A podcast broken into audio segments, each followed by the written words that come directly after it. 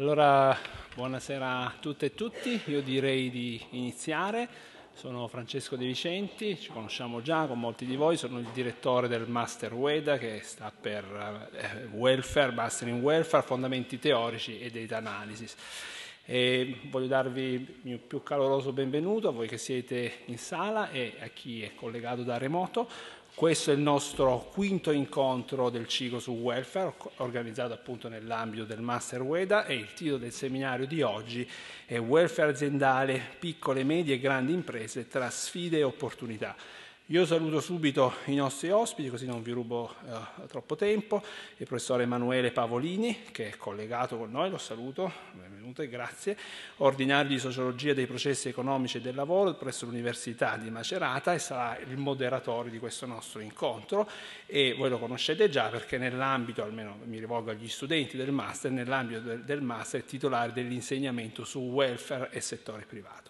E poi saluto i nostri due relatori, il professor eh, Mario Calderini, ordinario di Management for, Management for Sustainability and Impact presso il Politecnico di Milano e membro, tra le altre cose, membro del comitato guida del Welfare Index PMI, di cui oggi ci parlerà.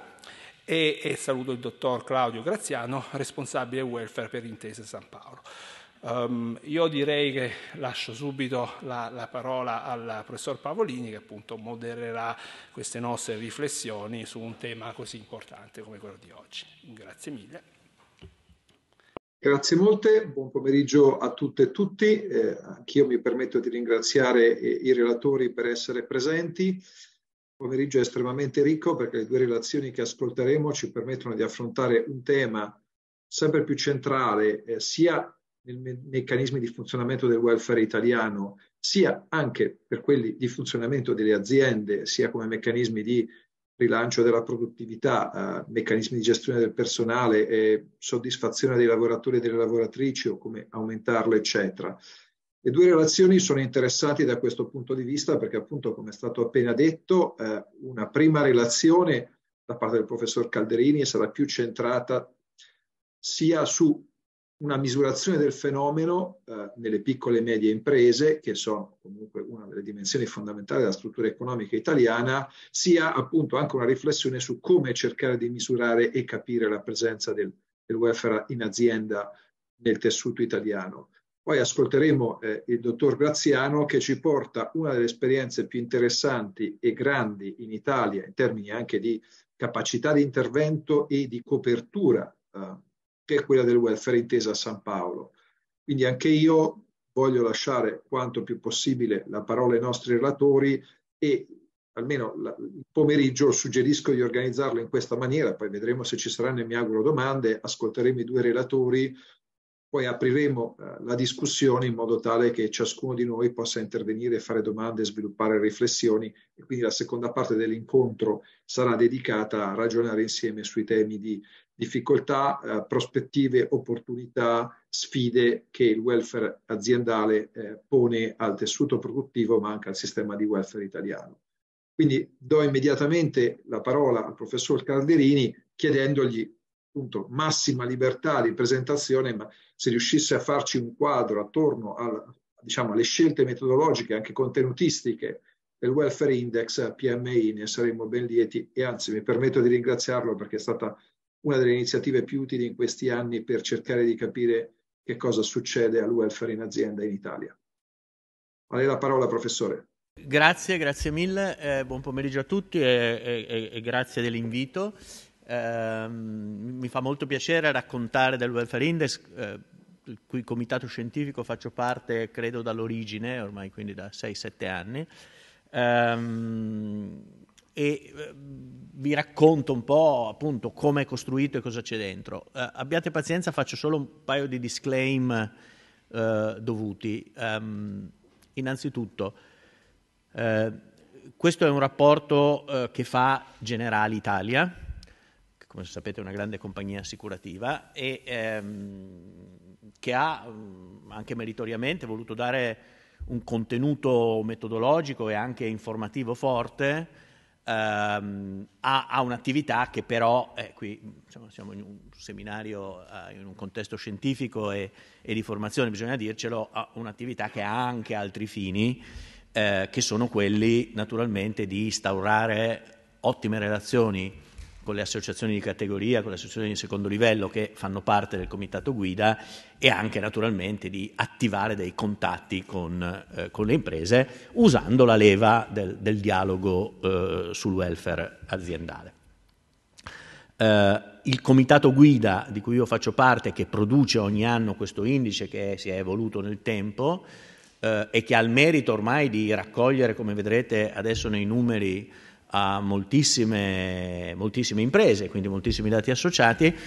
è fatto da due, me stesso e un collega diciamo, di origine accademica e poi da rappresentanti delle singole associazioni di categoria che fanno da Confagricoltura, Confartigianato, per capirci, eh, Confindustria e, e, e, molti altri.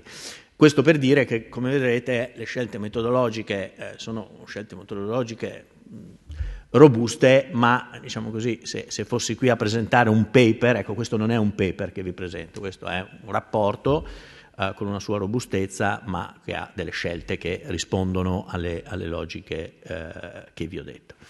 Uh, quello che vi racconto, ecco, l'ultima cosa è che noi siamo comitato guida, eh, in realtà i, i, i risultati e l'analisi metodologica va eh, attribuita a, a, un, a, un, a, una società di consulenza, un, un cosiddetto innovation team che, che, lavora per Generali, che fa parte del gruppo Cerved ed è quello che ha fatto tutte le varie elaborazioni. Quindi diciamo, racconto cose di cui non, non, non detengo strettamente la proprietà intellettuale. Uh, dette queste cose, ehm, che cos'è il Welfare Index PMI? Allora, um, è un modo di dare innanzitutto un indice di performance, se vogliamo, alle attività di welfare aziendale di piccole e medie imprese italiane, eh, quindi stiamo parlando di eh, imprese eh, target che stanno tra i 6 eh, e, e, e 1000 addetti,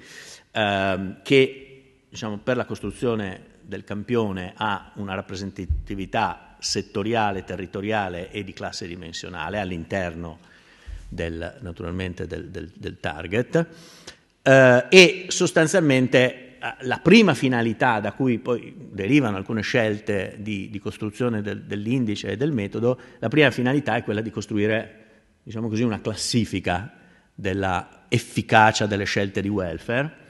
eh, e di premiare una serie di soggetti che negli indici combinati che vengono fuori hanno eh, una prestazione particolarmente rilevante. Eh, quindi questo è l'obiettivo, se vogliamo, di minore interesse scientifico, ma eh, trainante dell'attività. Poi ci sono degli effetti collaterali e secondari che invece sono di interesse scientifico perché naturalmente nel fare questo eh, viene prodotta una mole di dati molto importante eh, e da questi dati si possono costruire delle fotografie, come si diceva, abbastanza interessanti dell'evoluzione del welfare eh, in Italia e, e, devo dire, qui lo dico da, non da membro del comitato guida, ma da ricercatore, altre se ne potrebbero fare molto molto interessanti. Quindi c'è una, secondo me un'apertura interessante a usare questa base di dati per fare uh, analisi anche più fini e accurate di quelle che vi farò un po' sommariamente vedere. Uh, per dare una dimensione a questa idea dei dati che stavo dicendo, questa è l'evoluzione del numero di imprese che hanno partecipato diciamo, hanno fornito dati e hanno partecipato eh, all'indagine. Si è partiti con circa 2100 e si è arrivati oggi a 6500. Prima cosa da dire, eh, che cosa succede? Che eh, il campione in qualche modo si autoseleziona e questa, visto che venivo invitato da chi mi ha invitato anche a dare un po' diciamo, qualche notazione sugli aspetti di debolezza, eh, ovviamente c'è un, un'autoselezione, cioè eh, Generali invia il questionario di cui poi vi dirò a, attraverso le associazioni di categoria a moltissime imprese e tornano a, eh, a generali i questionari di chi decide di rispondere. Uh, poi c'è un passaggio, e quindi questo è un, un, un, aspetto della questione. Poi c'è un passaggio invece più, uh, diciamo, metodologicamente convenzionale, che è che uh, si fa un'analisi di rappresentatività del campione, c'è la cosiddetta utilizzo di un coefficiente di espansione, che vuol dire semplicemente che chi lavora per generali va in quei settori, in quei territori, in quelle classi dimensionali in cui il campione è deficitario e cerca di uh, arricchirlo. Quindi è un campione rappresentativo dal punto di vista di queste tre dimensioni, um, ma uh, generato da un processo di autoselezione. Non è difficile immaginare, per esempio, che a questo questionario rispondano imprese che, sono, diciamo, che hanno dei sensori abbastanza attivi e attenti sulla questione del welfare. E quindi stiamo parlando oggi di circa 6.500 imprese. L'altra questione è che eh, ovviamente c'è stata una fotografia dinamica, quella che il Welfare Index ha costruito nel tempo eh, e che ha attraversato, che ha avuto proprio al centro il, il, il, un, un, momento di discontinuità e, e di polarizzazione importantissimo che è stato il Covid, che attraverso il Welfare Index si è diciamo, mani, diciamo, si è potuto rilevare quanto questo abbia, sia stato un fenomeno di eh, incentivo e di aumento esponenziale delle iniziative di welfare, eh, con alcuni elementi positivi di welfare aziendale, con alcuni elementi positivi eh, per per il fatto che appunto sono aumentate molto le iniziative con alcuni elementi negativi perché questo forte e rapidissimo aumento delle iniziative e delle imprese che si ingaggiavano in attività di welfare eh, aveva, eh, diciamo, avveniva in maniera piuttosto disorganica e anche scordinata, quindi diciamo, in termini di efficienza del sistema no, non è detto che questo abbia portato a un aumento della qualità delle iniziative eh, di welfare. Um, vi diciamo, io ho portato solo i stati descrittivi, ma che come eh, forse vi chiederei... C'era un'altra, um, c'era un'altra, presentazione, ne avevo mandate due e questa è quella che userei dopo, se mi, se mi potete... Ecco, perfetto. Grazie. Um, ecco, questo è lo stesso dato. Ecco, eh, avevo bisogno di questa slide per dare eh, una panoramica di qual è la la costruzione di, di questi indici. Allora, in, cosa succede? Uh, che Generali manda un questionario molto complesso, molto lungo, eh, 6.500 imprese rispondono e poi c'è un panel di esperti, che non siamo noi, esperti di, di welfare aziendale in senso stretto, che acquisiscono le informazioni che le imprese rilasciano attraverso questi questionari e attribuiscono soggettivamente, ancorché attraverso un panel strutturato e pieno di competenze, eh, degli indicatori, dei valori agli indicatori. Alcuni di questi indicatori ovviamente avranno delle forme di mh, quantificazione naturale, quindi avranno minor grado di soggettività. Altri che hanno forma più descrittiva, ovviamente questa forma descrittiva viene tradotta in indicatore. Eh, gli indicatori, il, il pacchetto di indicatori, che come vedete sono 156, che diciamo, vengono utilizzati per tradurre in numeri quello che c'è scritto nei questionari, ehm, è, diciamo, attinge ai tradizionali standard di indicatori eh, relativi al welfare. Quindi il GRI per capirci, UN Compact, quindi i grandi standard, questo team di innovazione li ha presi, li ha un po' integrati, ha adattato alcune, uh, alcuni indicatori che mm, sembrava opportuno uh, utilizzare e con questo è arrivato al, al, numero di 156 indicatori che fanno riferimento, come vedete, fondamentalmente a tre cose che poi collassano su due dimensioni danabili. Ci sono le cosiddette variabili di iniziativa, cioè quali e quante iniziative l'impresa attua in ciascuna area del welfare aziendale. Qui siamo in un puro indicatore neanche di output, se vogliamo di input, cioè quanta iniziativa prende eh, l'impresa, a prescindere di quali risultati porti, dell'efficacia, dell'efficienza, semplicemente quanto è estesa la, l'iniziativa eh, dell'impresa. Poi c'è un pacchetto di cosiddette variabili di gestione, in che modo l'impresa gestisce le iniziative in maniera proattiva e quindi in che modo esegue le iniziative che prende, quanto coinvolge i lavoratori, uh, che modalità di comunicazione utilizza, uh, quanto uh, le, le, la gestione è, è, concordata, è costruita e progettata attraverso la consultazione permanente degli stakeholder vari, quanti stakeholder sono coinvolti, quindi i, i, le modalità e la qualità con cui vengono eseguite queste. queste questi due livelli um, costruiscono diciamo, un livello di analisi che si chiama indice di iniziative di capacità gestionale. Poi c'è un terzo gruppo che è stato introdotto recentemente perché questo è stato uno dei uh, input più importanti, credo, che ha dato il comitato guida, eh, perché il, l'indice era nato appunto solo con le prime due variabili di iniziativa e variabili di gestione, eh, in qualche modo si è detto quest, questa analisi dimentica completamente la dimensione di reale impatto, se vogliamo di outcome te- tecnicamente eh, che queste iniziative hanno sugli stakeholder, sulle comunità locali, sui fornitori, sui lavoratori, insomma sui, sui tradizionali stakeholder. E quindi in qualche modo è stato introdotto per arrivare a 156 indicatori un, un gruppo di variabili che misurano appunto eh, quanto eh, queste iniziative che sono intraprese dal, dall'azienda eh, realizzano un, un miglioramento del benessere soggettivo eh, degli stakeholder eh, che, sono, che, sono, target di questo. Um, la combinazione di queste 156, che credo di avere qua, ehm, genera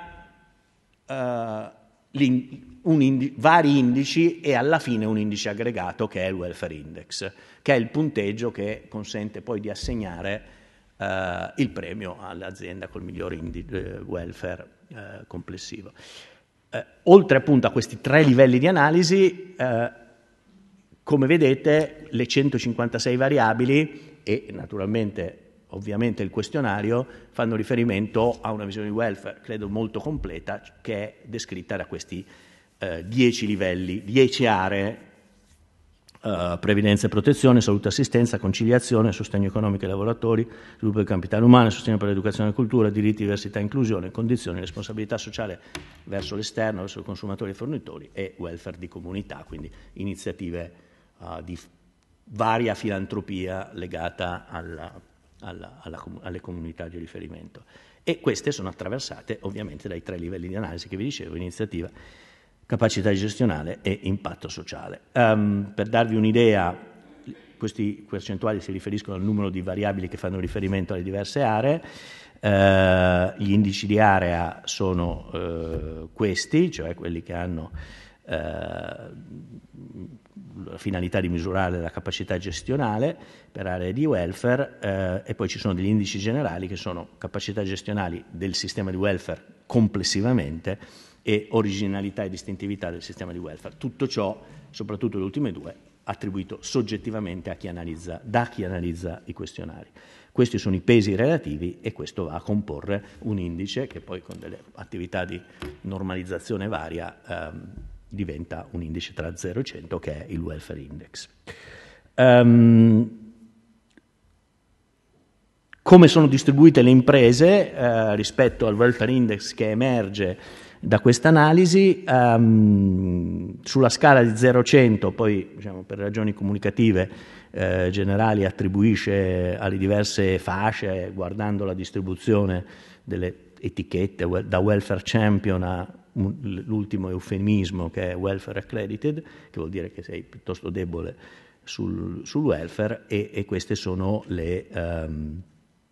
i risultati in serie storica di come si è distribuita la popolazione rispetto eh, a, questo, a, questo, indice, Beh, piuttosto stabile. Eh, tornerei alla presentazione precedente. Ecco. Ehm, alla presentazione precedente e qui ehm, diciamo, mi, mi, sarebbe, mi piacerebbe eh, qui e anche per la mia attività poter presentare le analisi più eh, eh sofisticate. Generali le presenta eh, per categorie di livello di welfare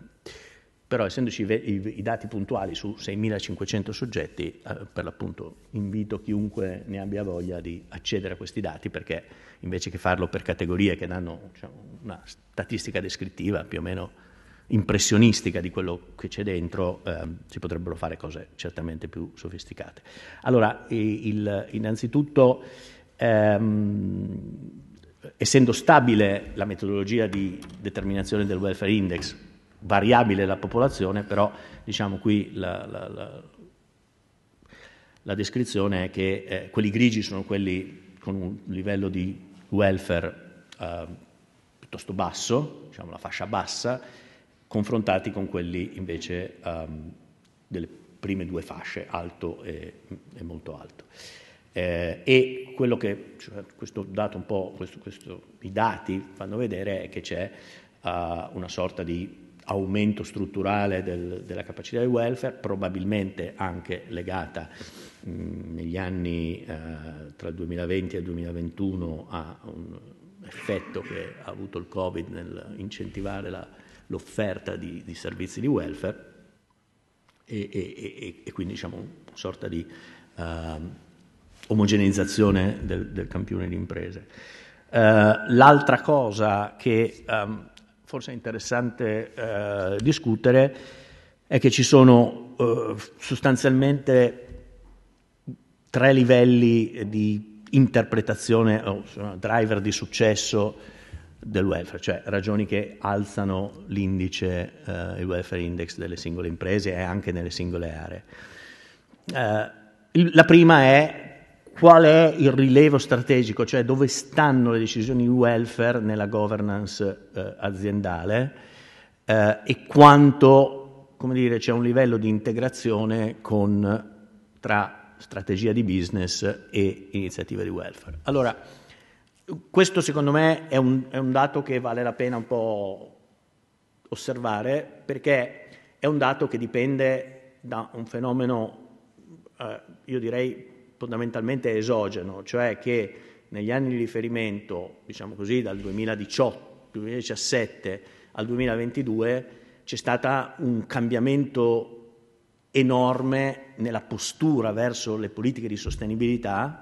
ancora prima che di welfare, di politiche di sostenibilità e di definizione del purpose aziendale da parte delle aziende, per una serie di fenomeni che non hanno a che fare con logiche né interne né devo dire di evoluzione normativa, ma semplicemente perché c'è stata questa esplosione di sensibilità verso le tematiche della sostenibilità che molto spesso precipitano nella, sulla dimensione del, del, welfare aziendale, vengono interpretate in termini di welfare aziendale. Eh, e la dinamica più conseguente, più, più normale è che le, le imprese hanno cominciato a elevare iniziative di welfare aziendale o iniziative di corporate social responsibility che erano diciamo, eh, tenute un po' marginali dal, dalla business strategy a elevarle fino al rango di strategia aziendale. E in un certo senso c'è un'evidenza guardando la differenza, qui non, diciamo, sarebbe interessante fare dei t-test sulla distribuzione, ma eh, non, questo non sono in grado di presentarvelo, però diciamo così, qualitativamente è abbastanza evidente che l'incidenza di imprese che eh, hanno, per esempio, eh, lo vedremo nel, nel, in una slide successiva nei numeri, la rilevanza che hanno, il, il, diciamo, successo che hanno nel welfare index le imprese che, hanno, che integrano, portano le decisioni di welfare nel consiglio di amministrazione, integrano in maniera forte le scelte strategiche con, eh, con, con le strategie eh, di, di, di, welfare eh, hanno una possibilità di successo delle loro politiche eh, decisamente più alta. Gli altri due eh, elementi di successo che eh, emergono da, da, da, questi dati sono il coinvolgimento dei lavoratori negli individuali bisogni, quindi diciamo una, un approccio bottom-up alla progettazione dei, eh, all'individuazione dei bisogni e quindi alla progettazione dei servizi. Uh, lo vedete sotto, diciamo, quello grigio è, è, è, è me, l'incidenza media, uh, quelli rosa sono quelli con un welfare modesto, quelli rossi sono con un, prestazioni di welfare molto alto e come vedete l'incidenza di imprese che hanno un livello di welfare molto alto, l'incidenza tra queste di quelle che hanno delle politiche esplicite e aggressive, aggressive in senso buono di coinvolgimento dei lavoratori è molto alta e probabilmente statisticamente molto più alta di quelle che hanno invece del, delle prestazioni di welfare pass. E la stessa cosa uh, determina, uh, è determinata dalle alleanze col territorio, dal livello di ingaggio con le amministrazioni locali, con le varie associazioni di secondo livello, con il terzo settore Ora qua eh, diciamo, potremmo un po' discutere sul nesso di causalità eh, tra, tra, tra, queste relazioni, eh, è molto probabile che eh, valgano in, in, valga in due sensi il nesso di causalità, ehm, quindi non, non, non, parlerei di, uh, di causalità, però diciamo, la, la statistica in maniera importante eh, indicativa di questo. Ehm, come vi dicevo, ehm, oltre a essere un fattore di successo, il welfare, la, e, e, questo probabilmente è, causa, è, è ragione, è spiegato dal fenomeno esogeno a cui facevo riferimento,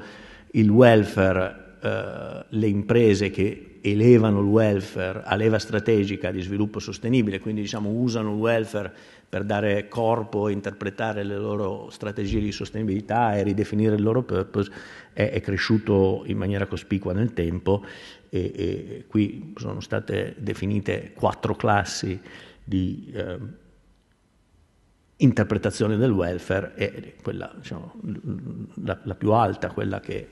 vive il welfare come leva, strategica di sviluppo sostenibile, è cresciuta nel tempo mentre è, di, è diminuita la classe di coloro che avevano il welfare come ambito di attività eh, secondario. Um, stessa cosa vale per l'efficacia delle, cioè guardando diciamo, all'outcome o addirittura all'impatto delle strategie eh, di welfare. Uh, qui ci sono le quattro classi invece, ambito secondario, consapevole- consapevolezza, benefit significativo e welfare come leva strategica, anche qui sembrerebbe esserci una differenza uh, ampiamente significativa tra uh, il livello di successo nelle politiche di welfare di chi usa il welfare come leva strategica contro Uh, invece un bassissimo livello di successo di chi invece è a livello più basico di welfare interpretato come ambito secondario di attività. Um, ci sono altri dati di scheda, ne ho scelti un po', se ne potrebbero fare molti e, e, e in questo momento Generali ha una policy di uh, utilizzo eh, a fini descrittivi dei suoi dati è abbastanza contenuto e come vedete limitato a analisi eh, quantitative ma certamente limitate alla statistica descrittiva. Um, però io, io, credo che Generali abbia molta disponibilità invece ad aprire alla base dati a, a ricerche un po' più complesse. Uh, per esempio uh, un dato che uh, qui guarda a, a, all'indice di promozione delle donne eh, in ruoli di, di, responsabilità, quindi uno dei tipici indici di risultato sociale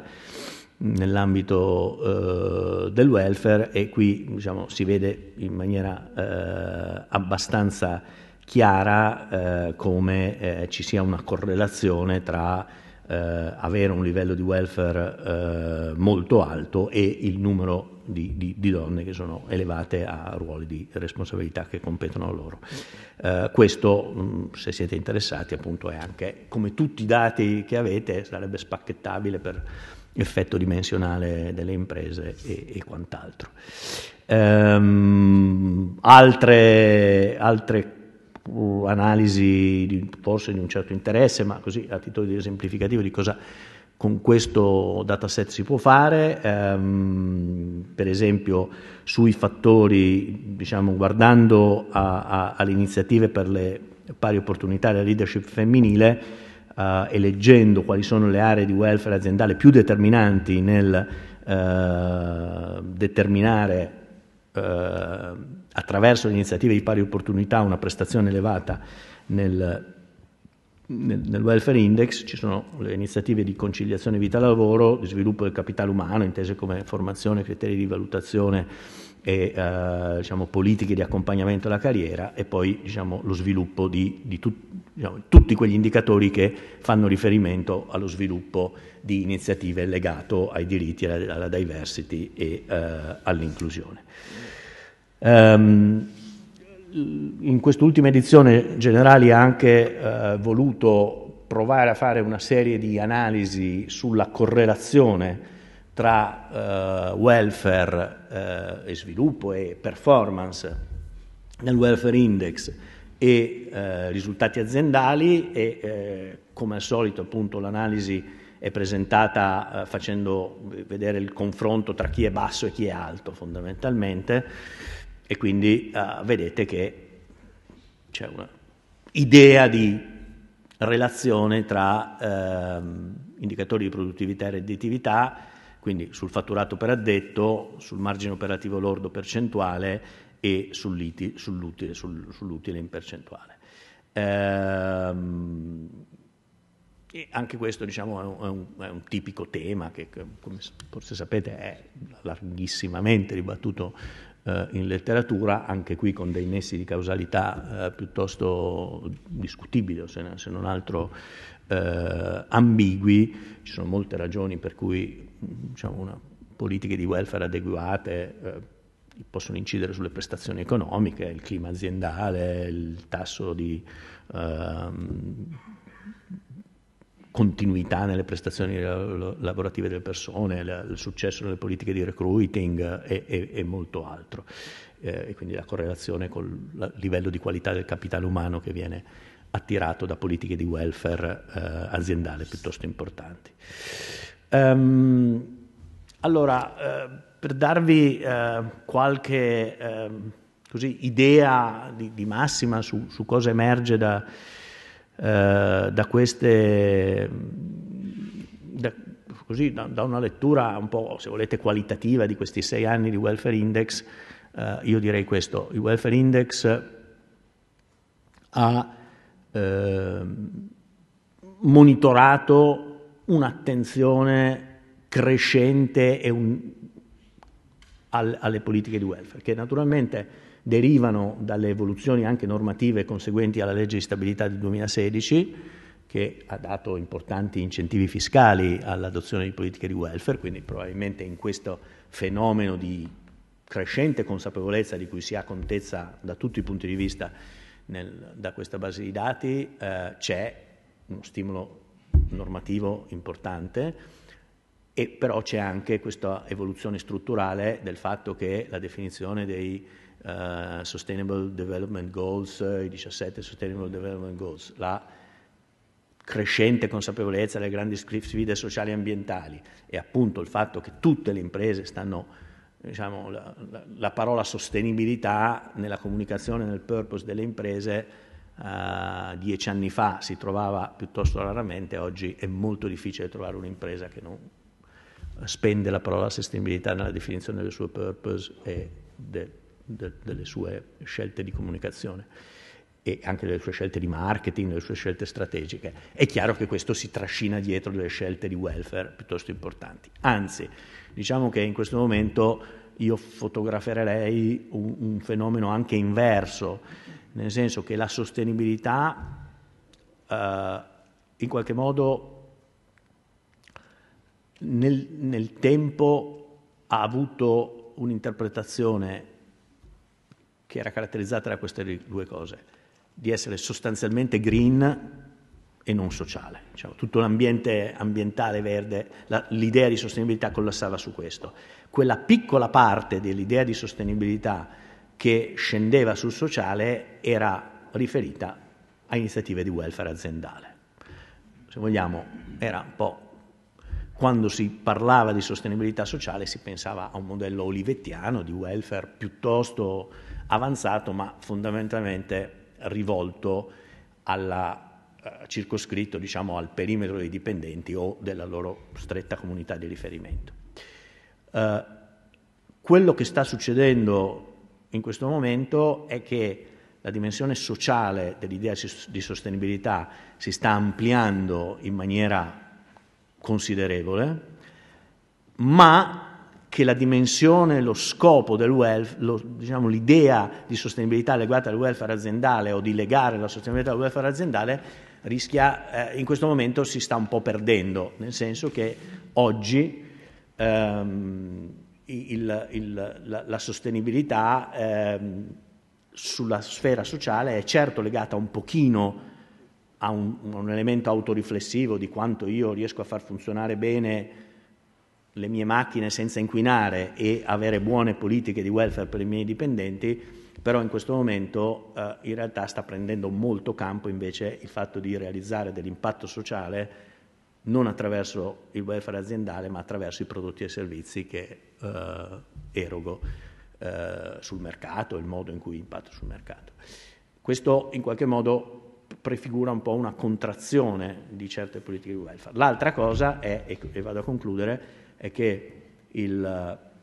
eh, questa fortissima accelerazione drogata che è stata eh, portata dalla pandemia e durante la pandemia ha generato quantitativamente un'enorme crescita delle iniziative di welfare, ma anche un'enorme parcellizzazione e anche un po' abbassamento della qualità delle stesse. Questo dai dati si vede in maniera eh, abbastanza importante.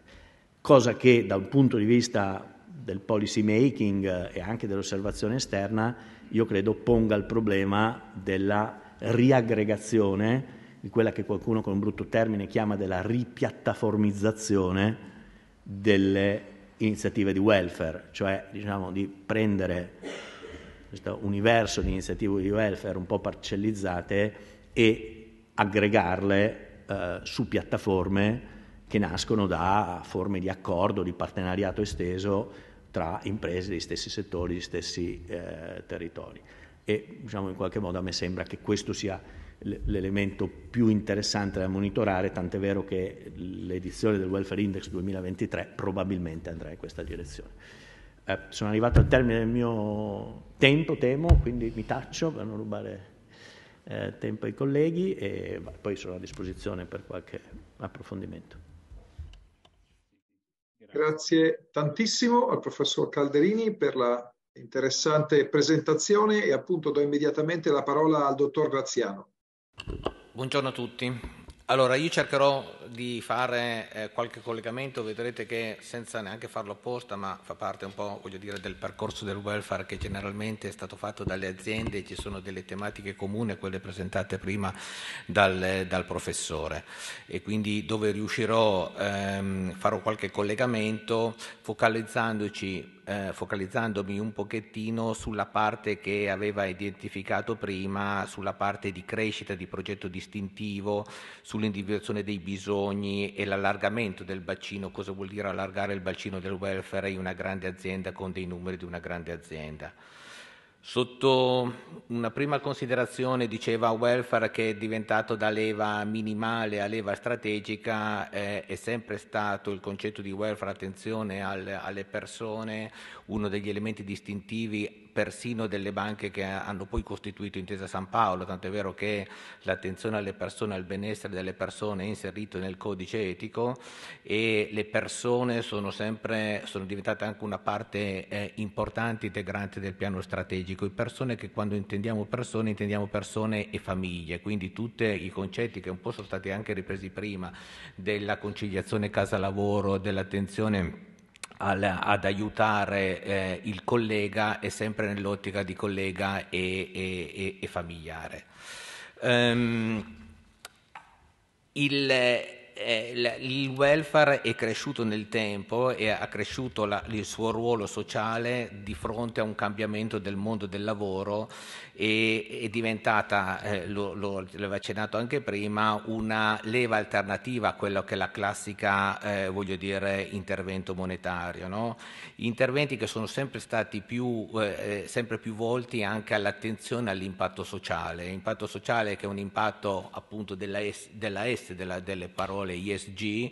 ma interessa le persone, ma davanti a una grande azienda è impatto che hanno sul sistema sostanzialmente. Vedremo dopo se riesco a, a, a farvelo, eh, voglio dire, a farvi cogliere le difficoltà e anche la portata di alcuni interventi hanno dei rilievi molto più importanti che non sono anche quelli del, del solo mondo di Intesa San Paolo. No? A volte noi diciamo che il welfare deve uscire dall'azienda che non vuol tanto dire eh, vendere eh, questi prodotti che hanno dei filoni e delle tecniche diverse, ma avere un impatto sul sistema per promuovere delle soluzioni nuove sui bisogni.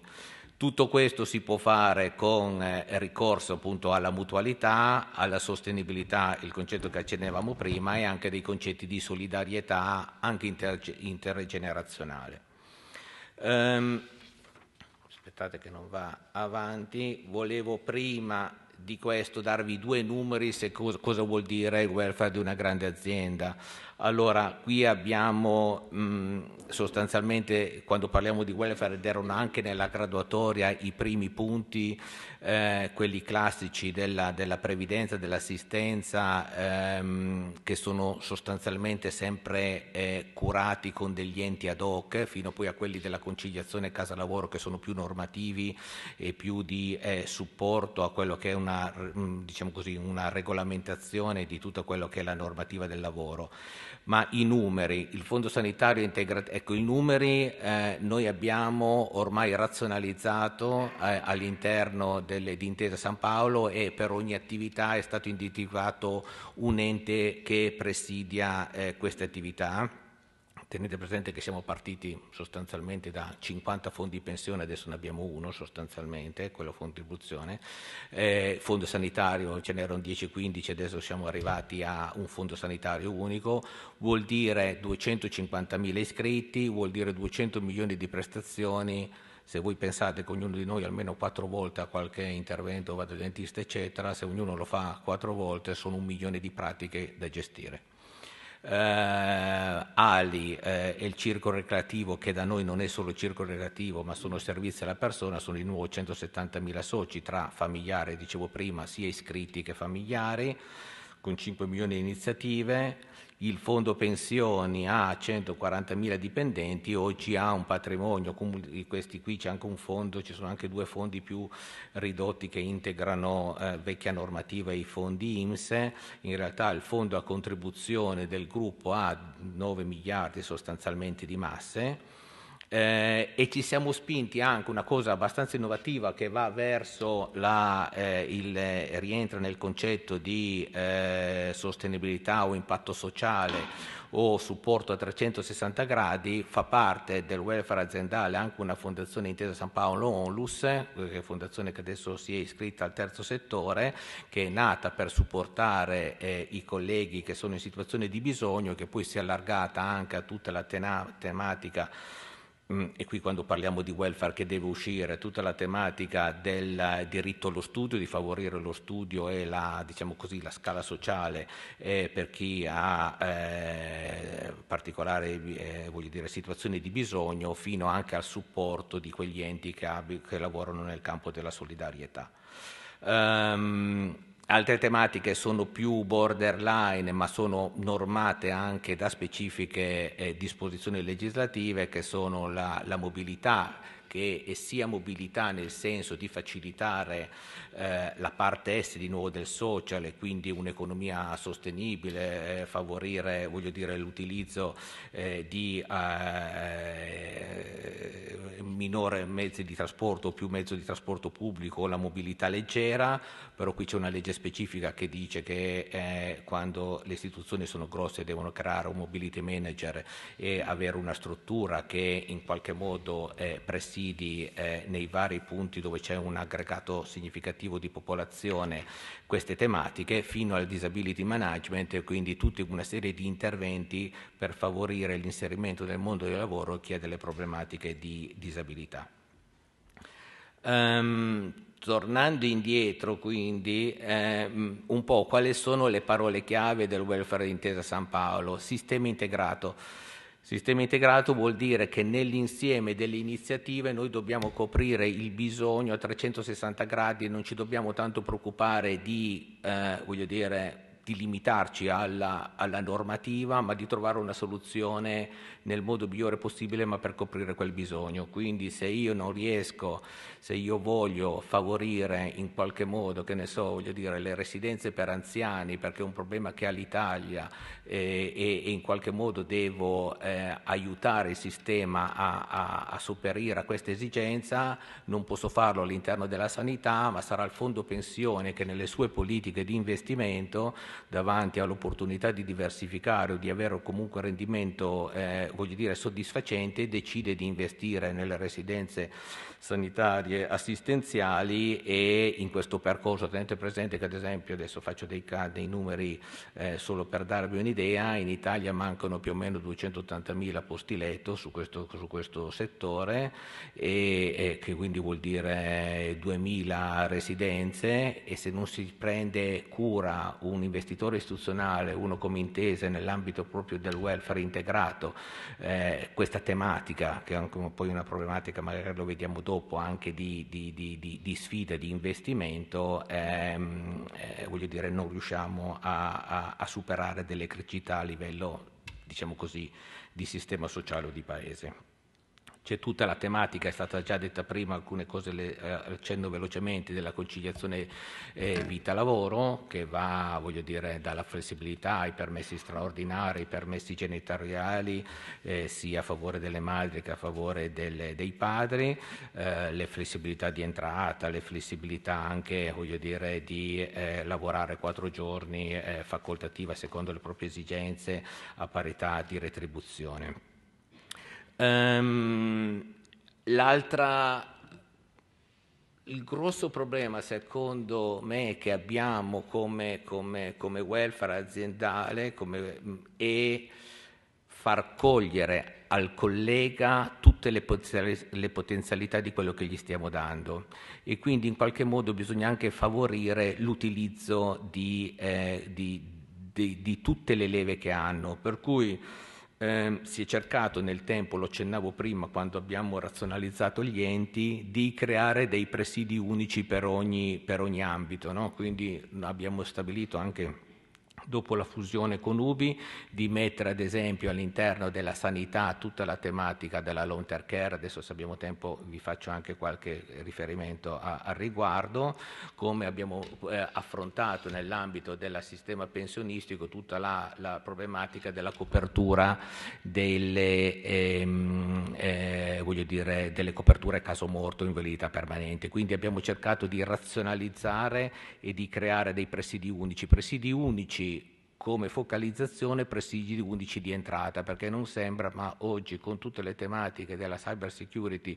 e delle problemi di sicurezza, eh, voglio dire, bisogna anche rendere facile l'accesso al, agli iscritti con appunto eh, unificando i punti di accesso. L'abbiamo sostanzialmente fatto per il personale dipendente, eh, stiamo lavorando invece per chi deve accedere a casa, vedi i, i pensionati o quelli che sono usciti dal gruppo e eh, a cui invece è stato garantito il mantenimento del welfare aziendale.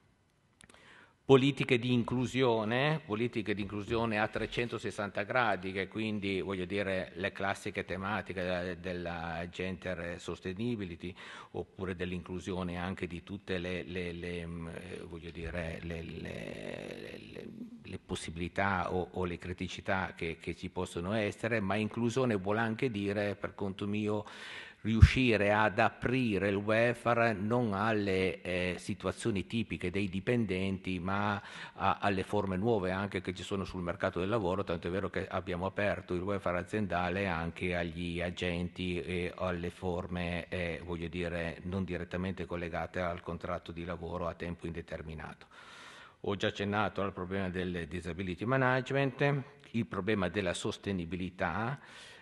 Sostenibilità di nuovo con due eccezioni, sostenibilità nell'ambito di quel concetto un po' che era stato, è stato prima spiegato dal professore della ISG e quindi dell'attenzione al, al verde, al social e al, diciamo così, all'impatto che ha eh, sul sistema, sul sociale, ma sostenibilità anche nel senso di riuscire a garantire nel tempo la sostenibilità di quello delle, delle, delle, dire, eh, dei prodotti, delle offerte che vengono, che vengono date. Allora, a far creare un mondo così complesso e con quei numeri che avete visto prima richiede anche una struttura più tu vai verso qualcosa di nuovo, verso qualcosa anche di innovativo, no? lo vedevamo prima, questione di gestionale, eh, gestionale nuovo richiede una struttura che sia dedicata e eh, possa affrontare il nuovo in modo non standardizzato, quindi ci vuole un team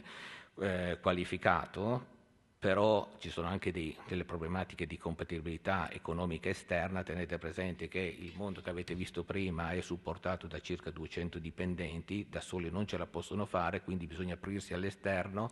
e bisogna decidere cosa fare sull'esterno. Normalmente vengono esternalizzate le attività a basso valore aggiunto, che però richiedono anche sotto la controparte dei grandi numeri eh, dire, e, e delle grandi masse da gestire, eh, la logica è sempre stata quella di avere comunque un presidio interno per eh, voglio dire, poter eh, avere gli elementi chiavi per il cambiamento.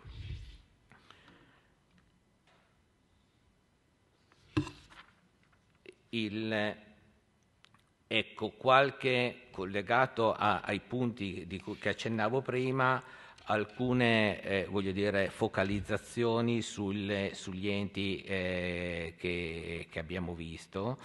um, e in qualche modo anche una concretizzazione di quello che è un po' lavorare in modo diverso nell'ambito del welfare. Abbiamo visto i numeri del fondo pensione sono 9 miliardi di masse, davanti a delle masse simili che voglio dire, derivano dalla razionalizzazione eh, di tutto quello che erano i fondi di pensione, puoi pensare anche a qualcosa di nuovo. Allora, qualcosa di nuovo vuol dire eh, fare sistema con gli altri e aiutare quel, quello sviluppo nel paese che diversamente non si può fare, per cui una quota circa un miliardo è stata investita in quelli che si chiamano tecnicamente finanziariamente strumenti liquidi o i FIA, però l'atto pratico sono investimenti nell'economia reale, sono investimenti che devono favorire, lo dicevo prima, in qualche modo, voglio dire, tutta la parte della silver economy dell'invecchiamento della popolazione come le residenze per anziani, vuol dire favorire la transizione eh, energetica e quindi le infrastrutture eh, energetiche, vuol dire favorire le piccole e medie imprese che sono sono un po' la leva dell'Italia sui punti forti che sono il lusso più che,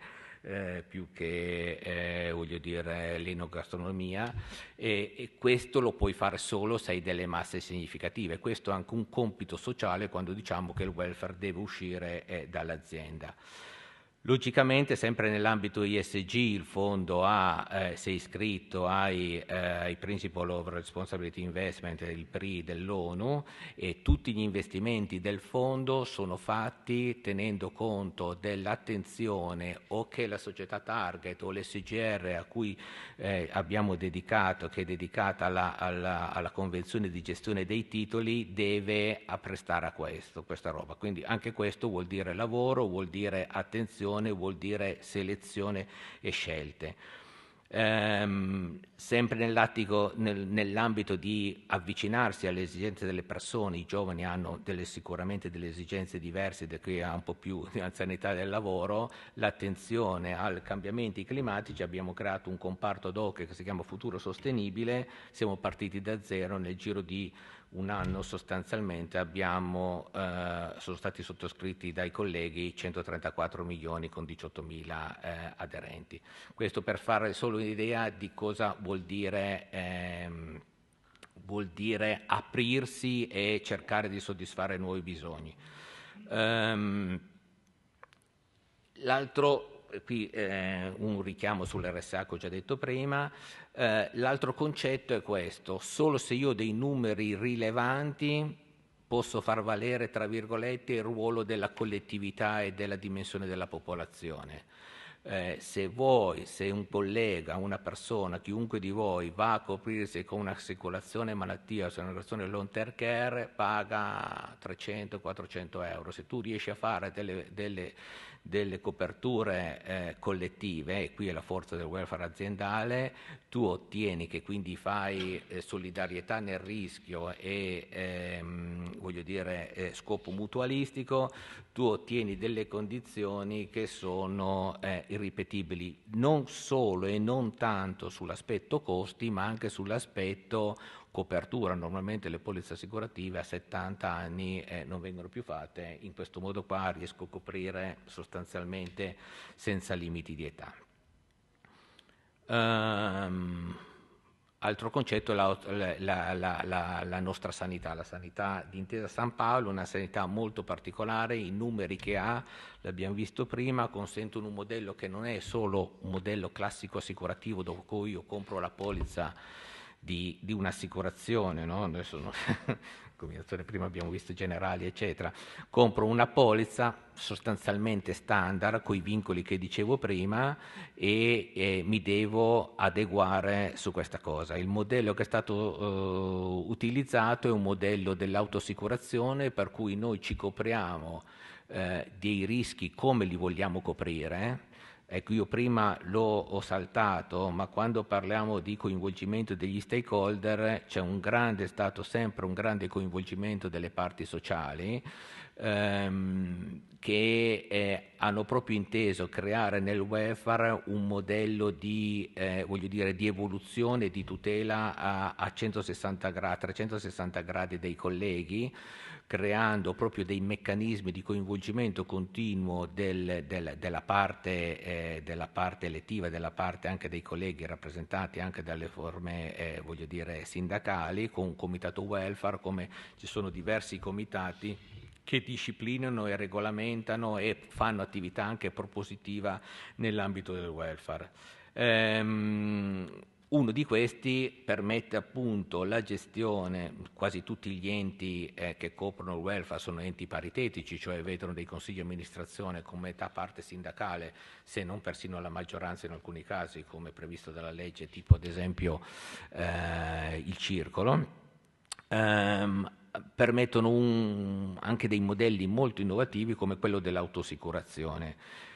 dove praticamente è vero che io copro quello che voglio, però devo coprirmi poi con delle regole di governance molto stringenti perché devo dotarmi di regole di governance eh, efficaci, devo, devo dotarmi di un comitato scientifico, devo, devo dotarmi di un eh, attuario, un comitato che eh, fa le stime attuariali e quindi siamo di nuovo nel discorso della, della sostenibilità a lungo termine, devo fare in modo che quel quel fondo abbia poi una prospettiva eh, voglio dire, di, di, di, di, resilienza, di rimanere sul mercato. No? Um, in questo caso abbiamo visto cosa voleva dire, cosa ha voluto dire per noi nella, nella previdenza fare qualcosa di nuovo, nella sanità fare qualcosa di nuovo, vuole, ha voluto dire coprire tutta la parte della prevenzione. Stiamo parlando di sanità integrativa e non sostitutiva, un modello noi crediamo molto nella, nella, valenza della sanità pubblica del modello, tra virgolette, occidentale di una sanità pubblica forte. La sanità deve integrativa, deve supportare laddove o non ce la fa ancora la sanità pubblica ad arrivare o dove ci sono dei problemi visti le, le, le liste di attesa, eccetera. No? Eh, ma uno dei modelli per aiutare la sanità pubblica è intervenire dal lato della prevenzione sanitaria, quindi sono state fatte tutte campagne dal 2016 su diciamo così, le principali problematiche, dalle cardiovascolari, le dermatiti, le eh, dire, problematiche tumorali, di, le, dire, le varie tipologie fino ad aver creato adesso per i colleghi un, diciamo così, un mini check-up, un piano di prevenzione biennale, anche in questo caso coerente con la sanità pubblica, cioè interviene innanzitutto non a discrezione, ma ci deve essere una prescrizione medica, e interviene laddove non è coperto già da un piano di prevenzione nazionale.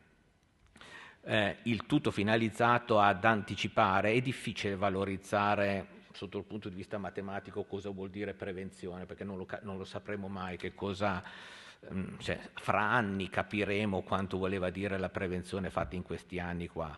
però eh, è, è, sottinteso che l'anticipo della diagnosi ridurrà nel tempo ehm, dire, gli interventi che saranno a carico della sanità pubblica, come anche tutto un settore, prima non l'ho accennato, quando parlavamo anche di integrazione di stili di vita, c'è anche tutta un'azione sinergica tra eh, le campagne fatte dal Fondo Sanitario e dire, una serie di iniziative fatte ad esempio da Circolo Creativo che premiano gli stili di vita sempre nell'ambito di una, ehm, eh, di una, di una dire, vita sana. Accanto a questo, quest'anno, dal 2022, cosa abbiamo inserito? Sempre nell'ambito, voglio dire, di che cosa vuol dire eh, fare qualcosa di nuovo, una gestione ad hoc all'interno della, dell'assistenza sanitaria che è il fondo protezione in cui abbiamo, come accennato prima, messo tutta la copertura della long term care. Questo è un problema che esisterà sempre di più, c'è l'invecchiamento della popolazione, c'è tutta una serie di tematiche manten- anche legate al mantenimento di un livello di vita di uno stile di vita a cui oggi siamo abituati e, e questa sarà una delle tematiche del futuro. Oggi questa, queste coperture si possono fare solo se ci sono delle polizze collettive, altrimenti hanno dei costi proibitivi sostanzialmente, e sono polizze che eh, per assurdo servono quando uno supera una certa età e per assurdo oggi, proprio perché il rischio aumenta in modo significativo, le compagnie non ti riescono a coprire. Quindi solo se tu hai una base sotto eh, di giovani che possono sostenere queste cose, riesci a farle. Siamo di nuovo nel discorso di favorire la collettività, di favorire le polizze collettive, queste iniziative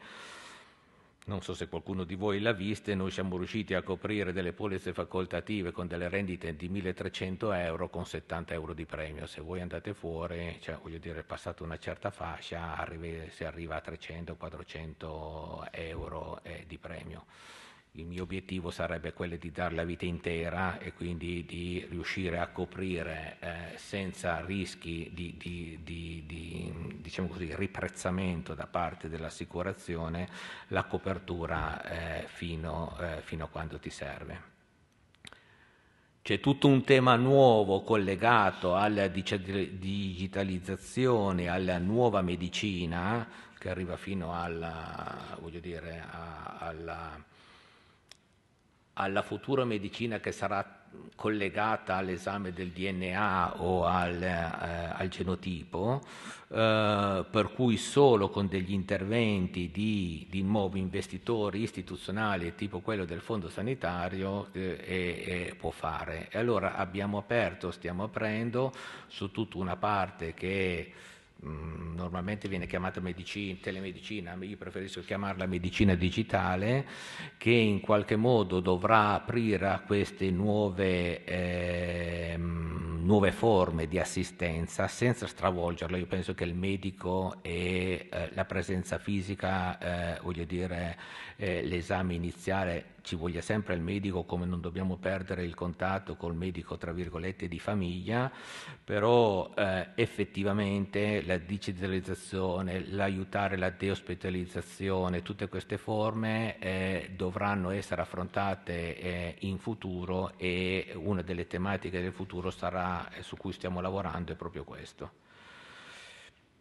Uh, non ho molto da dire in più su Ali se non questo concetto che non è più un circolo ma sono servizi alla persona, per cui sono più le attività ormai, non sono da trascurare quelle del turismo eccetera, dello sport, cioè tutti quei fenomeni di aggregazione che ci devono essere per definizione, ma eh, vorrei sottolineare la, l'attenzione su tutti i servizi alla persona, di sostegno alla famiglia, anche nell'orientamento scolastico, nel supporto allo studio, sostegno psicologico o tutte le iniziative a favore della cultura. Eh, come eh, l'ho già accennato prima, un eh, livello interessante, completamente nuovo che fa parte del welfare di Intesa San Paolo è proprio quello della, eh, della Fondazione Intesa San Paolo. Um, ho già accennato sul, del mobility, ho già accennato sulla disability, eh, mi era stato chiesto, non so se poi ne, le vuole accennare dopo, su fare una, una sorta di esame eh, SWOT dei punti di forza, dei punti di debolezza di, di, di questi scenari. Um, è logico che eh, i punti di forza eh, sono quelli che avevo accennato prima e quindi la valenza sociale dell'attenzione alle persone, ma anche di passare da tra virgolette, erogazione di servizio al well-being, cioè mh, mm, eh, stare bene, un, un, un benessere complessivo eh, della persona,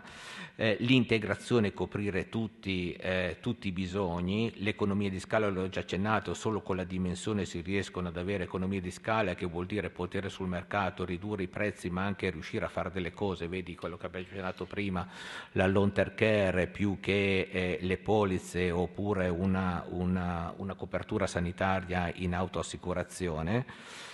Le aree di miglioramento, qui siamo stati buoni per non mettere punti di debolezza, ehm, quali possono essere?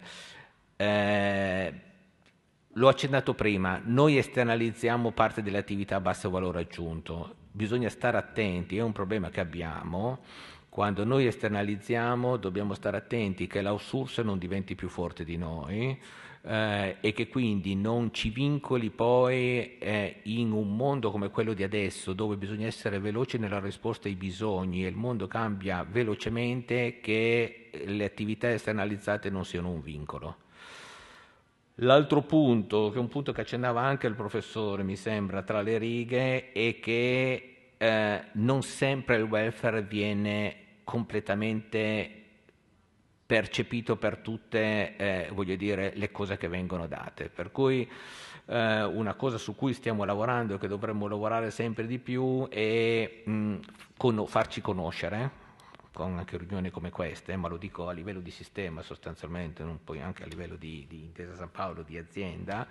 eh, per cui ad esempio abbiamo iniziato con tutte iniziative, i vari enti di newsletter in modo da spiegare e da rendere eh, sia sulla internet eh, o sulla intranet aziendale, ma anche con dei messaggi diretti ai colleghi, oggi con la digitalizzazione è tutto più facile eh, fare questo. Terza, la, il terzo punto è sostanzialmente la sfida vera che abbiamo. Ho accennato prima che solo la dimensione ci permette di fare qualcosa di nuovo, ma siamo in un campo così complesso, con dei costi così complessi, dove il pubblico senza di noi non ce la può fare, eh, per i classici problemi che c'è sul deficit pubblico, sul debito pubblico, eccetera, e solo con un aiuto delle del welfare, diciamo così, per quelli che sono nella fascia alta, no? eh, si può fare un, delle partnership e si può fare qualcosa di innovativo, l'ho accennato prima, tanto per fare degli esempi, da, da quello che è la telemedicina, quello che è le coperture della long term care, eccetera, per cui il futuro richiederà per forza delle partnership pubblico-privato che eh, sono sotto questo punto di vista da una parte eh, una criticità, tra virgolette, virgolette, perché manca ancora questa cosa, dall'altra parte sono una grande opportunità di, di crescita e di, ehm, e di sviluppo futuro. un punto che avevo evidenziato, valorizzare la collettività, cioè valorizzare la popolazione, la dimensione della popolazione per fare qualcosa di nuovo, con, con interventi singoli non si riesce a fare, tanto è vero che anche le aziende si stanno, anche le aziende più piccole si stanno, diciamo così, unendo per fare delle iniziative di, di sistema. E l'ultimo punto che volevo evidenziare davanti a questi numeri diventa importantissimo l'analisi dei dati. Forse avete fatto anche qualche cosa nel master su questa cosa qua i dati, oggi i dati ci sono, forse ce ne sono troppi, eh, lo accennavo anche prima, no? che diventa poi difficile tra tu ne mandi tanti, poi questi non ti rispondono, ti rispondono solo che fa comodo, eccetera. È fondamentale perché oggi abbiamo la possibilità, però bisogna lavorare, noi stiamo creando dei, dei, dei sistemi dipartimentali all'interno dei vari enti per capire veramente cosa c'è sotto, capire effettivamente in base agli utilizzi quali sono i bisogni capire dove possiamo andare, e quindi solo con l'analisi dei dati, e capire anche un pochettino se poi veramente noi siamo tarati sulle esigenze concrete, cioè voglio dire, è uscito anche in alcuni casi, no? vedi nel fondo sanitario che tu fai un intervento e pensi che una delle esigenze fondamentali sia questa, poi l'utilizzo non c'è e quindi questo ti permette di ritarare le cose, senza contare che più arriviamo alla sofisticazione, più entriamo in territori a noi sconosciuti, a volte l'analisi del dato ci serve per capire anche, non dico le truffe, però gli, mh, gli utilizzi un po' borderline. No?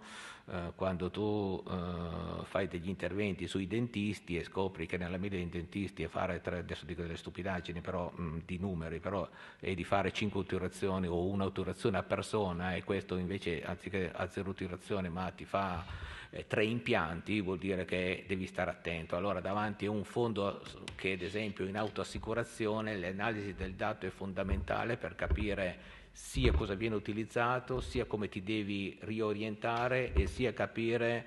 le attività esternalizzate come sono gestite. Mi sembra che sono riuscito a stare. Grazie tantissimo anche al secondo relatore. Eh, noi abbiamo un po' di tempo, alcuni minuti per discutere, quindi invito sia chi in aula vuole prendere la parola per fare delle domande, sia chi ci sta seguendo online se vuole scrivere in chat e io poi mi incaricherò di riportare le domande ai nostri due relatori.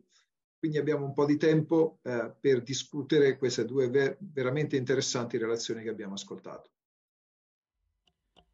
Se posso... Prego, prego, prego assolutamente.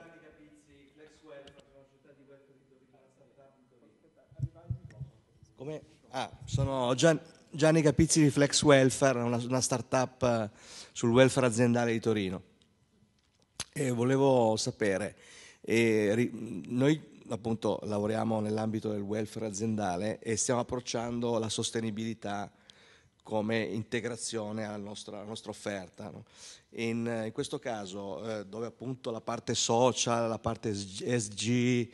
Ecco, ehm, verso i clienti, ad esempio di intesa, eh, i vostri clienti, pensa, pensate di eh, diciamo, ehm, rendere diciamo, sostenibili i vostri clienti, eh, dare una consulenza aggiuntiva eh, oltre al welfare che mi pare voi facciate già, come diciamo, avete una, un'offerta verso i clienti eh, con la vostra piattaforma interna, no? interna e poi esterna verso i clienti. Date anche una consulenza nell'ambito so, eh, diciamo, eh, SG o comunque di sostenibilità nell'ottica appunto di integrazione tra welfare e sostenibilità? Uh, ci state pensando? Sì, um, allora io rispondo qui come, come, welfare aziendale e ho già evidenziato prima l'attenzione eh, a questo tema. Esiste tutto un progetto ISG a livello aziendale che affronta la tematica sia sotto il punto di vista dei prodotti che dell'attenzione alla clientela, con tutte, eh, voglio dire, per tutti i, quello che è la, diciamo così, la filiera del, delle problematiche SG sotto ogni punto di vista, anche nei confronti sia della piccola e media impresa che nei confronti del cliente finale. Sia rispetto al fatto del credito che dovete dare a queste aziende, quindi aziende green, aziende brown e quant'altro, no? e anche a livello proprio, proprio di sociale, no? di, di, di, Ci sono tutti, su ogni logicamente qui dobbiamo poi affrontare tutte le tematiche divise per ogni prodotto, no? sono stati fatti dei prodotti voglio dire, specializzati sia dal lato creditizio che dal lato eh, voglio dire, investimento, dove sono state ehm, con dei criteri ESG specifici per, per tutte le soluzioni. Ecco, nell'ottica invece proprio di servizi per le imprese, non parlo di eh, rendicontazione non finanziaria, io parlo proprio di servizi eh, di consulenza, poi di, di, attuazione della sostenibilità. Fate qualcosa o eh, vi attenete solo a, diciamo, a, ad attestare la, diciamo, la, una parte diciamo, numerica diciamo, dei, dei dati? No, no, le, le, imprese vengono proprio supportate, supportate anche in progetti, al... adesso poi bisogna parlare con, con la Banca dei Territori certo. o le aziende corporate, ma certo. vengono anche supportate in tutto un processo di, di, di evoluzione che poi comporta sì, anche alcuni... sia su environment che social che... E governance. Quindi siete già e governance. su questo... Su sì, questo... sì, c'è tutto un progetto che, eh, voglio dire, cura a 360 gradi tutti questi aspetti. Perfetto, grazie. Grazie. Credo ci sia un'altra domanda. Sì. Ottimo. Sì. Eh, salve, buongiorno. Io vorrei porre una domanda al dottor Graziano. In merito al conto sociale presente in Banca Intesa, avete mai pensato come ufficio welfare di introdurre delle iniziative a superamento dei limiti eh, legislativi che prevede eh, insomma, la normativa nazionale che in qualche modo esclude i disabili dal beneficio uh, di quelle iniziative e prevede semplicemente l'opportunità per i parenti disabili e non per i lavoratori disabili. Allora, eh, dividiamo il problema in due. Eh, interventi legislativi ci sono stati e ci saranno sempre, adesso non l'ho accennato, anche sulla parte fiscale delle spinte a migliorare, eh, voglio dire, o a chiedere degli interventi finalizzati ad allargare questo, questo, questi campi di intervento. No? Um, è logico che io adesso ho, ho, ho, focalizzato l'attenzione su quello che è la situazione attuale, in particolare eh, sotto ogni punto eh, di vista anche fiscale. Per quanto riguarda la disabilità, noi abbiamo fatto una serie di interventi dire, aziendali per favorire questa cosa, no? quindi che si vanno appunto nell'ottica di, di un welfare integrato o, o integrativo, di, ci sono degli specifici interventi a favore della disabilità, abbiamo, è stato creato un gruppo di lavoro che facilita, voglio dire, trasversale, perché poi qui siamo davanti a un contesto che tocca tutte le aziende, no? tutte le, le, tematiche aziendali, quindi interfunzionale, che affronta le, le varie tematiche per favorire l'inserimento del mondo del lavoro di queste persone. Sono state anche create delle... Ehm, dire, non è solo importante, non è tanto importante quando parliamo di queste cose, gli interventi che ben vengono se riusciamo a farli a livello legislativo, però anche gli interventi che riusciamo a fare da soli. Tant'è vero che è stato creato ad esempio delle nuvole di solidarietà dove sono state coinvolte le persone che se la sentono, perché anche questo ci vuole una certa attitudine, eh, che eh, aiutano le persone, eh, voglio dire, che hanno disabilità, si chiamano nuvole di solidarietà, sono state fatte presso le maggiori sedi e quindi vengono tutte incontro a queste, queste forme di, eh, per aiutare chi ne ha bisogno. No, Niente, io lavoro per un altro gruppo bancario e purtroppo mi sono resa conto che amaramente insomma, eh, le iniziative di, relative insomma, alla, all'azienda che si occupa di welfare sono riservate semplicemente ai disabili familiari del lavoratore e non al lavoratore disabile. Eh, no, io l'ho appena detto appunto che invece noi abbiamo fatto tutte queste forme eh, infatti, che favoriscono. Esatto. Infatti, grazie. Se è possibile, io non mi sto rendendo conto se in aula ci sono mani alzate, ma c'è una domanda online. Quindi se c'è qualcuno che deve intervenire dall'aula, benissimo, dalla sala, altrimenti possiamo alternare con domande eh, che vengono da, da, da Zoom. Posso procedere? Allora, la domanda online viene dalla collega eh, professoressa Viganò dell'Università di Bolzano e domanda sostanzialmente In alcuni casi il, il welfare aziendale eh, crea dualizzazione fra i lavoratori e sostanzialmente intendendo il fatto che in molti casi la, la dualizzazione può essere doppia, cioè alcune aziende offrono alcune prestazioni di welfare aziendale e altre no e c'è una forte relazione spesso fra caratteristiche dell'azienda e tipo di offerta di welfare e quindi in qualche maniera ci sono differenze. In altri casi addirittura ci sono aziende che differenziano le prestazioni di welfare a seconda della qualifica del lavoratore. Allora, la domanda che viene rivolta dal, dalla collega Viganò ai relatori è che cosa si potrebbe fare in qualche maniera per integrare maggiormente il welfare pubblico e il welfare in azienda anche in un'ottica di contrasto della dualizzazione. Allora, io posso dire cosa facciamo in intesa. Allora, in intesa il welfare è universalistico ed è allineato per tutti indipendentemente dalle qualifiche. Non c'è delle situazioni particolari, tranne forse qualche, qualche, qualche cosetta, ma eh, non, non, è welfare sostanzialmente, tra dirigenti o quadri o impiegati. Tutti hanno, eh, voglio dire, lo stesso accetto, cioè dal dirigente all'impiegato alle stesse prestazioni sanitarie, agli stessi interventi del fondo pensione, agli stessi interventi del ciclo recreativo. Eh, inoltre, per favorire poi, eh, e siamo arrivati, lo accennavo prima, a coprire tutte le forme, anche quelle che non sono lavoro diretto, cioè contratto di lavoro classico tradizionale, tant'è vero che sono coperti anche, ad esempio, gli agenti eh, e quindi contratto dire, eh, di lavoro autonomo. La terza cosa è stato previsto per favorire, eh, anzi se vogliamo è stato fatto quasi al contrario perché per favorire le fasce deboli, ad esempio dei giovani, sono stati creati dei pacchetti ad hoc di aiuto sia per la genitorialità dei giovani entro i primi dieci anni dall'assunzione oppure per l'acquisto della prima casa e sono state fatte forme di solidarietà tra eh, attivi e pensionati, ad esempio nel fondo sanitario, perché lo dicevo prima, poi è una cosa tecnica, voglio dire, superiore a una certa età, eh, voglio dire, i rischi aumentano e anche i costi, ad esempio, delle prestazioni sanitarie, per cui ci sono degli interventi di, inter, di solidarietà intergenerazionali a favorire e quindi di nuovo a liberare con una, una sorta di eh, criterio mutualistico gli eh, interventi interventi all'interno della popolazione eh, coperta. Ma eh, da parte mia la mia impressione è questa, che sono due questioni un po' diverse rispetto al modo di trattarle, cioè quelle che attengono internamente a, a trattamenti diversi, alle simmetrie di trattamento interna all'azienda, io credo che abbia a che fare sostanzialmente con un ciclo di vita e di maturità delle politiche di welfare dell'impresa. Eh, Tant'è vero che nel welfare index c'è un indicatore eh, che guarda al, all'omogeneità appunto del, dei trattamenti come indicatore positivo ovviamente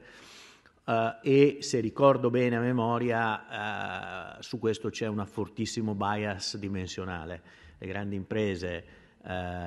tendono a, a, a, a, trattamenti più maturi e quindi anche meno asimmetrici al proprio interno si, si riscontra invece questo piuttosto nelle med- piccole, medie impre- piccole più che medie imprese.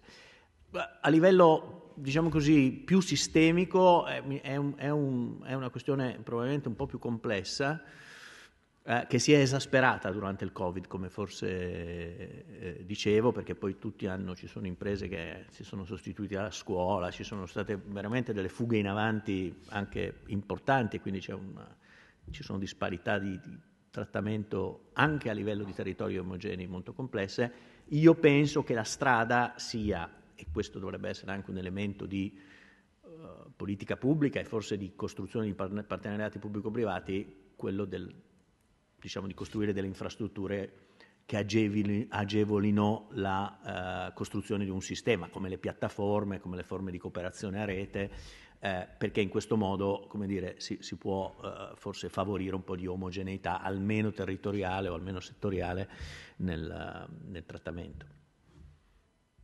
Eh, grazie tantissimo. C'è un'altra domanda online dalla Cristina Sponza, Associazione Banfield di Trieste, che domanda, eh, sta facendo uno studio su un'indagine sui lavoratori con compiti anche di caregiving informali. Eh, immagino da come è stata formata la domanda che, che il senso della domanda rispetto al tema del welfare aziendale è che cosa ne pensate, quali esperienze conoscete, quali esperienze sono state sviluppate nel campo del sostegno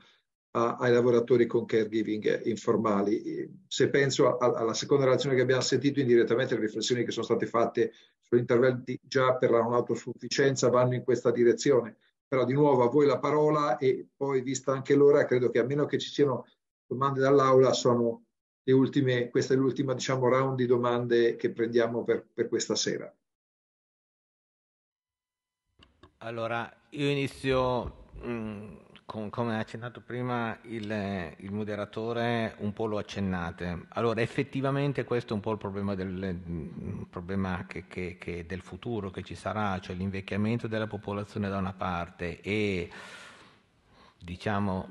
mm, la deospitalizzazione no? o, o, le esigenze delle cure eh, a casa o la stessa tematica che ho posto prima delle residenze assistenziali pone questo problema. Allora, um, Soluzioni interne ed esterne. Soluzioni interne, noi abbiamo previsto eh, la possibilità di donare eh, delle ferie non fruite, accanto alle ferie non fruite che vengono donate da chi non le utilizza, la, l'azienda mette altrettanti eh, giorni di, di, di, tempo, c'è un istituto della banca del tempo e favorisce i lavoratori che hanno queste esigenze di caregiver su dei familiari. Sotto il punto di vista più strutturato, eh, entriamo un pochettino, lo accennava prima eh, il, l'altro relatore, nella tematica eh, di fare rete e di creare qualcosa di, di nuovo. Allora, poi chiamiamola, chiamiamola fare rete, chiamiamola pubblico-privato, chiamiamola come la vogliamo. il problema che abbiamo è un problema anche noi abbiamo in particolare quando, quando vai nel, nel, sistema o quando vai nella grande impresa eh, sono, sono un problema complesso che è l'insieme di due o tre. Uno, coprire il territorio. Due, dare dei servizi di qualità. Siamo davanti a dei settori dove l'attenzione della persona, il, eh, diciamo così, i protocolli da utilizzare, eh, la delicatezza delle situazioni richiede una grande attenzione che oggi è supplita dal vicino, dal parroco o, o, o dall'amico che ti consiglia la persona giusta. Eh,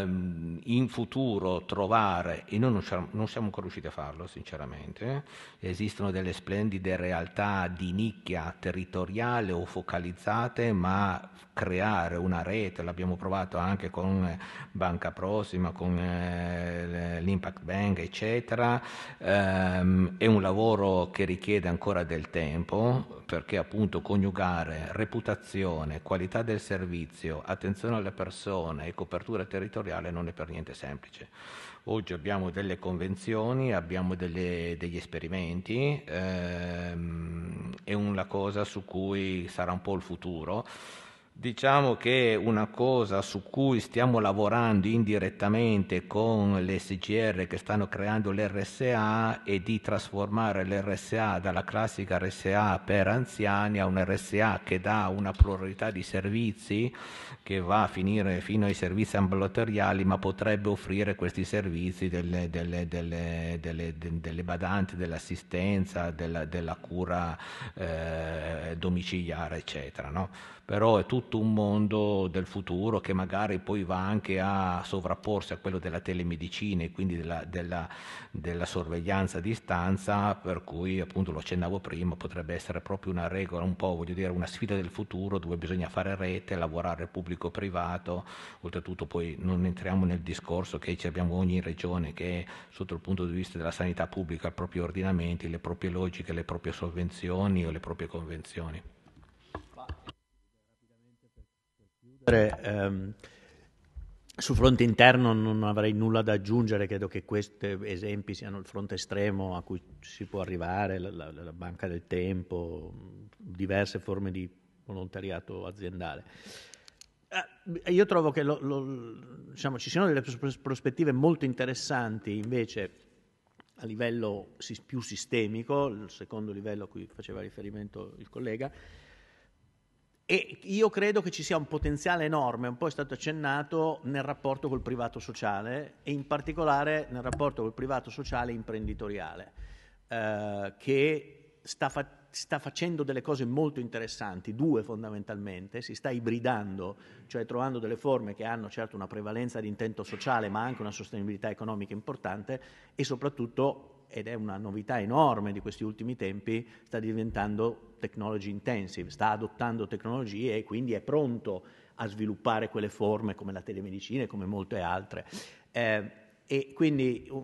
adesso per, per, fare i conti in casa altrui, ma appunto, eh,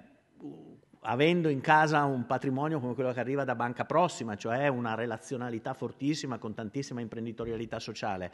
una banca, un impact bank che diciamo, ha delle logiche di finanziamento orientate a sostenere l'iniziativa sociale, ecco, io penso che facendo funzionare questo meccanismo si riesca a sistematizzare eh, un, delle forme di cura eh, anche evolute e che coprono in maniera omogenea il territorio. Grazie tantissimo. Eh, da parte mia do la parola a chi come dire, responsabile del corso per le conclusioni. Ringrazio tantissimi relatori, auguro a tutti un buon fine settimana, tranne agli studenti del master che ci vediamo per parlare di welfare occupazionale domani mattina, quindi mi raccomando. Bene, grazie, io ringrazio tutti, anche il nostro coordinatore. C'era un'altra domanda in sala, ma possiamo dire, gestirla qua internamente e io direi che così chiudiamo e siamo in tempo. Oh, vi saluto e vi auguro buon fine settimana. Di nuovo, grazie a tutti.